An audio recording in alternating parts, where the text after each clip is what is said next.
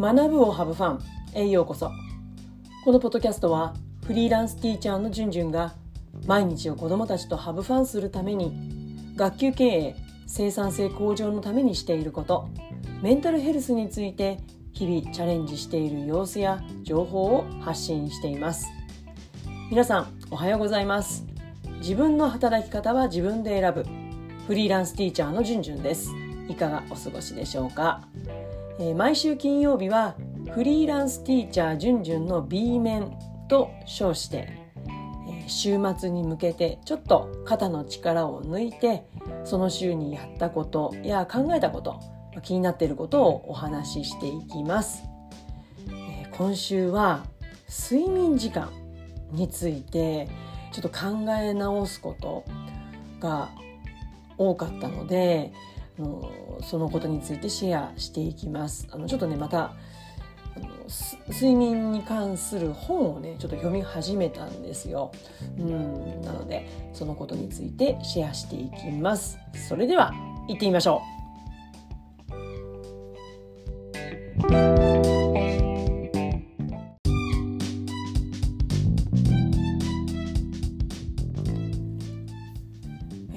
皆さんね毎日だいたい何時間睡眠ですか？何時に寝て何時に起きていらっしゃいますか？私ねほぼ5時間睡眠です。うん。まあこれはまあまあ眠れている方かな。まあね眠れない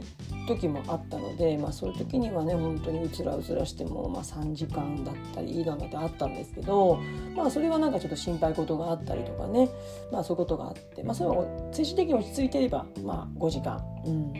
まあ、眠れたら6時間ぐらい7時間ぐらい眠いな眠たいななんてこう眠りたいなと思うんですけどなかなかちょっと時間が難しくって5時間が平均的かなと思います。まあ、だいたい夜ね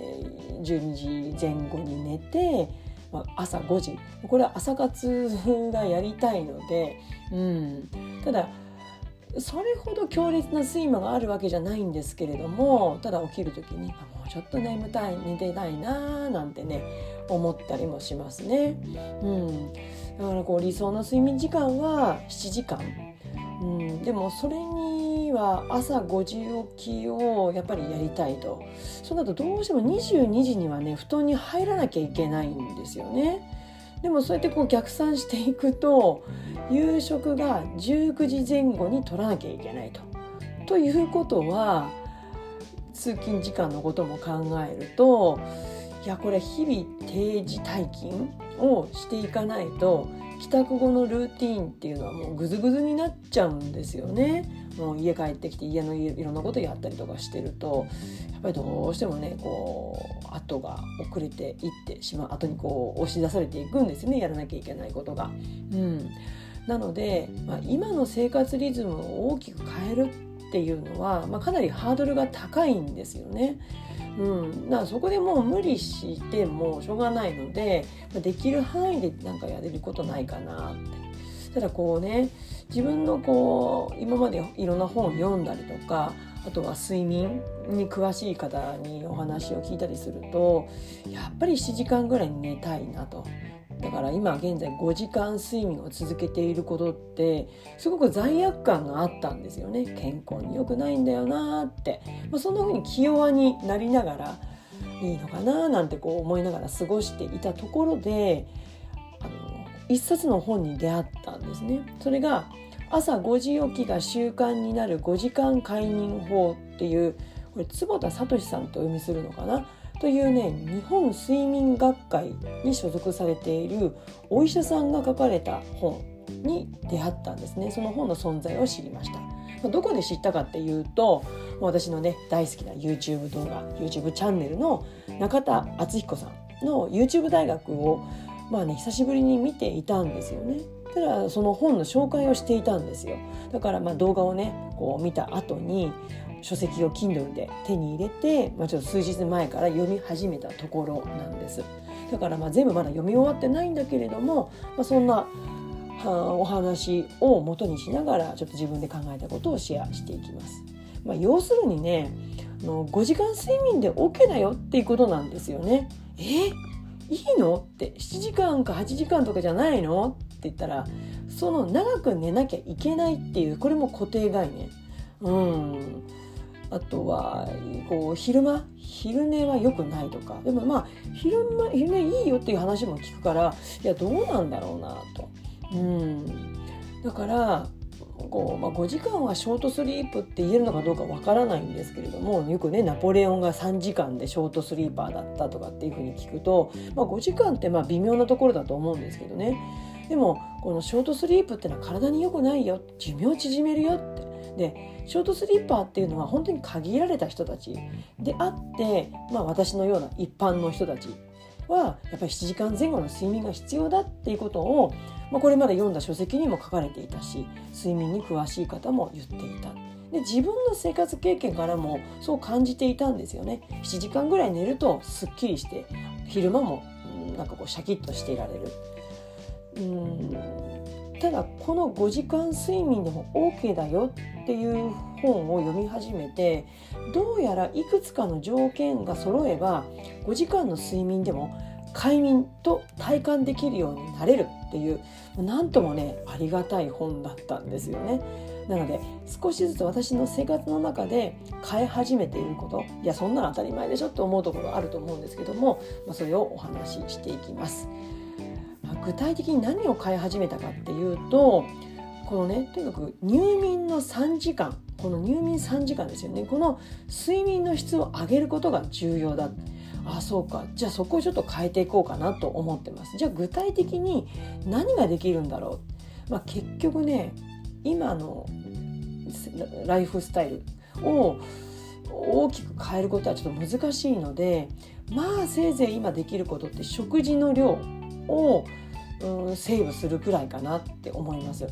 うん、でよくね睡眠の質を上げるにはどうしたらいいかっていうと、まあ、よくね寝る前にスマホなどの画面を見ないとかあと寝酒は良くないよとかあとは寝る前にこう一日のことをあれこれ考えてこうくよくよ悩んじゃうとこう睡眠の質下がったりまた眠れなくなっちゃうよとかあとは食事ですよね食事をやっぱり寝る数時間前までには終えなきゃいけないよ終えた方がいいよってことまあ、これって多くの社会人の方が知ってることだと思うんですよね。ただ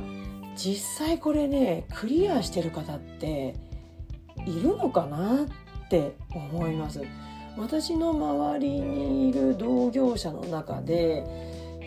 ぱり皆さんね11時から12時まあお子さん小さくってねあの子供の寝る時間に合わせて8時から9時に布団に入って朝早く3時ぐらいに起きて仕事するって方もいましたけれどもいやーこれも厳しいですよね。だからうーんなんか実現できるのかなってなので私の今のところね帰宅後のルーティンってやっぱりね夕食の時刻が21時回ってしまうことがね週に3回ぐらいあるんですよね。ですから夜寝る前もなんかこうね胃に食べ物が残ってるなーっていう感覚を持ちながら布団に入ることがよくあるんですよ。だから当然ね朝起きた時に空腹感はなくってまあちょっとね5時に起きて朝活してこう少しずつこう体脳も目覚めてねで朝食とって朝食はコーヒーとヨーグルトくらいで食欲はあんまりないなっていう状態で家出てで職場着いてなんかお腹空いてきたなっていうなんかこうねうんあまりいいサイクルじゃないかもしれないんですよ。そんな感覚なんですよね。うん、まあそんなわけでね退勤時刻も今以上にね早まりそうもないですし、うん、朝は5時起きで朝活するってことを考えると、まあ、結局できる睡眠の質を上げるために私が今できることってやっぱどうしてもこう21時前後に食べる食事この量をセーブすることぐらいじゃないかなって思うんですよ。ただね食事って楽しいじゃないですか楽しみですよね食べることって。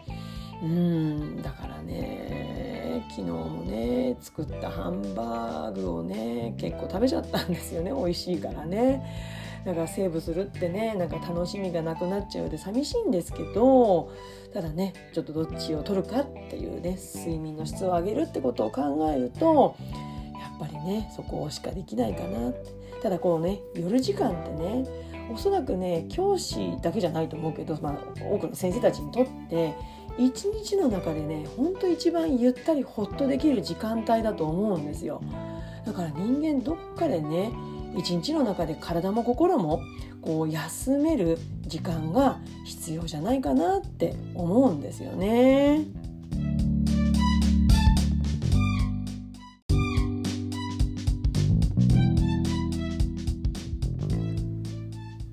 まあ、とにかく常に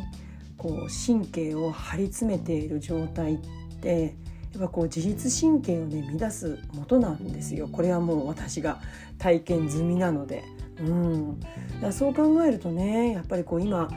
うん20代30代の先生たちすごく多くって子育て世代が多いと思うので、まあ、そういった方たちってねもうその緩める時間ってちゃんと持ててるのかなってうんなかなか難しいと思うんですよね。だからまあ自分のね心身を守ること、うん、家庭も仕事もやっぱりこう継続していくためにもねやっぱり自分の身を守る術というのを身につけてほしいななんて思っています。うんえー、今日はね睡眠時間のジレンマねなんとか5時間睡眠でこう快適に過ごす方法ないかななんて探している時に朝5時起きが習慣になる5時間快眠法という本に出会って、まあ、なかなか難しいんですけども自分のね生活の中で変えられる可能なこと、まあ、とりあえずうん、食事の夕飯の食事の量をちょっとセーブするっていうところから、うん、なんかこう少しずつ変えていこうかなって思います。大きな変化ってねやっぱり人間難しいと思うんですよねだから変えられる小さなワンステップをちょっと踏み出そうかなと思って今日はそれをシェアしましたきっとね同じような悩みを持たれている方も多いと思うのでこんな工夫してるよっていうアイデアがありましたら是非コメントして教えていただけると嬉しいです。それでは次回のポッドキャスト YouTube まで。Let's have fun! バイバイ